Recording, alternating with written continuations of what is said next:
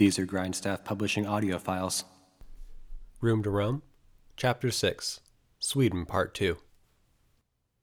The train from Norway came to a stop in Gothenburg, a relatively large city on the western coast of Sweden.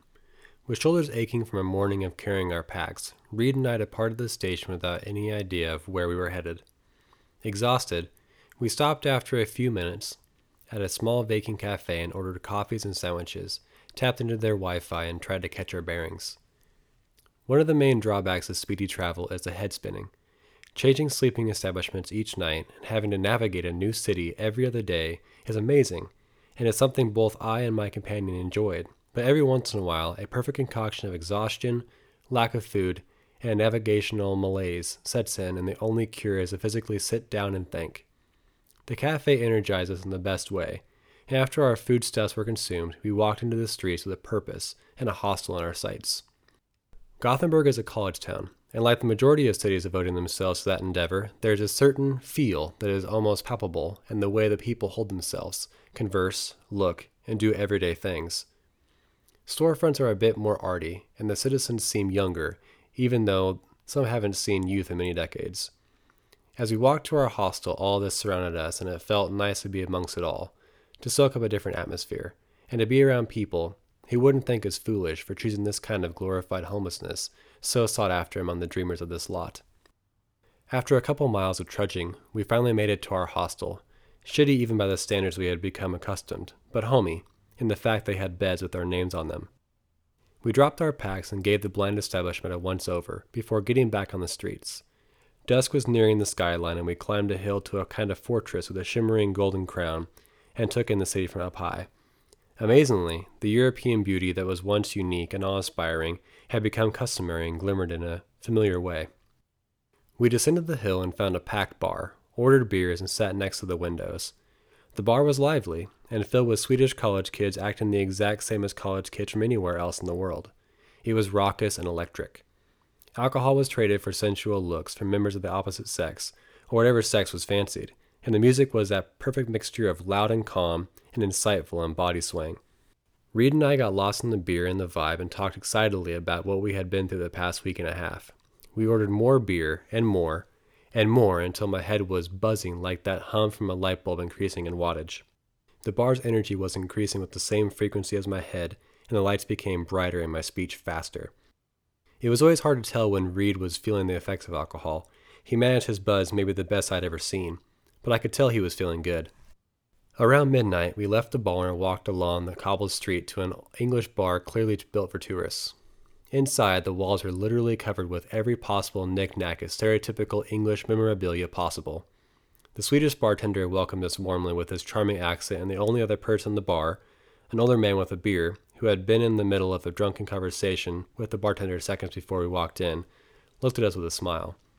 For the next two hours, the four of us talked about all manner of things from Swedish culture how fucked up America is, the beauty of Swedish women, compared beer between our countries, and the travels we had ahead of us.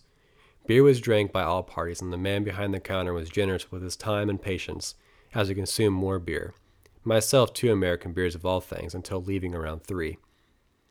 The walk back to our shady hostel was glorious as the air smelled heavier and crisp, and my head rang with clarity of what we were doing and where we were. People were still out on the streets, some in much worse states than ourselves, and all were living for the moment, doing what young people do in the light of the moon. Morning came with a headache and a thirst for gallons of water. Gathering ourselves, we checked out of the hostel and found a cheap breakfast at a small cafe. Reed and I walked a bit, trying to minimize the impact of our hangovers, and the sunshine helped. We boarded the train mid morning, set off south to our next destination, eyes closed on the soothing rocking of our carriage. A few hours later, we stepped off the train in Malmo, south of Gothenburg, and walked down to the waterfront. Ships loomed large as they were tied to the harbor, resting from generations of work at sea, and yearning to let out once again. The clouds were gray looking out past the harbor, toward the ocean, and a slight wind brought the familiar chill of impending winter to the coast of northern Europe.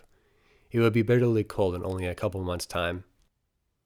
We walked along the harbor, past statues of Swedish seamen whose names were unknown to us, and still passed further beside ancient seafaring vessels which looked like something from the brain of Jules Verne, including one diving apparatus which would have made his Captain Nemo quite content all those leaked under the sea. The streets looked much the same as Stockholm and Gothenburg, as we lazily strolled along the familiar architecture and past the political banners advertising Malmo as a safe haven for refugees. It seemed to be the common thought among the Scandinavian countries to welcome the refugees and anyone who felt persecuted by their countries to find safe haven within their walls and assimilate into a culture ready to welcome all those who needed a helping hand. I found myself taken aback by the openness of these offers. Before visiting, I had thought of Scandinavia as a rich culture who enjoyed their history but rather enjoyed their relative isolation from mainland Europe. Once on their soil and being immersed among them, I found the truth to be quite the opposite. The people to the north were welcoming and friendly to an infectious level, willing to help a person who is in need and politically a group who seek humanitarian goals founded on the most basic principles of neighborly generosity and an openness it seems many individuals, let alone entire countries, would be behooved to adopt. Reed and I discussed this on our way to the Malmo Castle, an establishment very much built on the opposite of these principles many generations ago. Malmo Castle is quite stunning with its red tinted exterior and drawbridge spanning a straight out of folklore moat. We stood within the courtyard and I looked down at the cobblestones and thought of the many thousands of feet which have stood right where I have, each pair thinking something different and in the castle for very different reasons. Without wanting to pay the tour fee, we opted out of going inside the castle and continued on our blind trek through the city. Dusk was nearly upon us as we found our cheap hotel hostel, checked in, and soon found ourselves at a drinking establishment indulging in the brewed beverages of Europe. After a pint had gone down, I started to become anxious. There's only one more country left on the great European tour, which included both Reed and I. In three days, I would be alone. I tried to forget about the impending isolation by bringing up the beauty of the Swedish girls with their blonde hair and identical black miniskirts, which soon led to conversations of Werner Herzog, Theodore Roosevelt, and stories of Reed's favorite concert composer who had spent a long winter alone in the northern tip of Norway to write a book and play music. We both smiled wide and talked about the novels I would write some day, and the movies he would make, and how we would travel to the tips of Norway together before we had kids and were married and long before the thrill of adventure ever left us.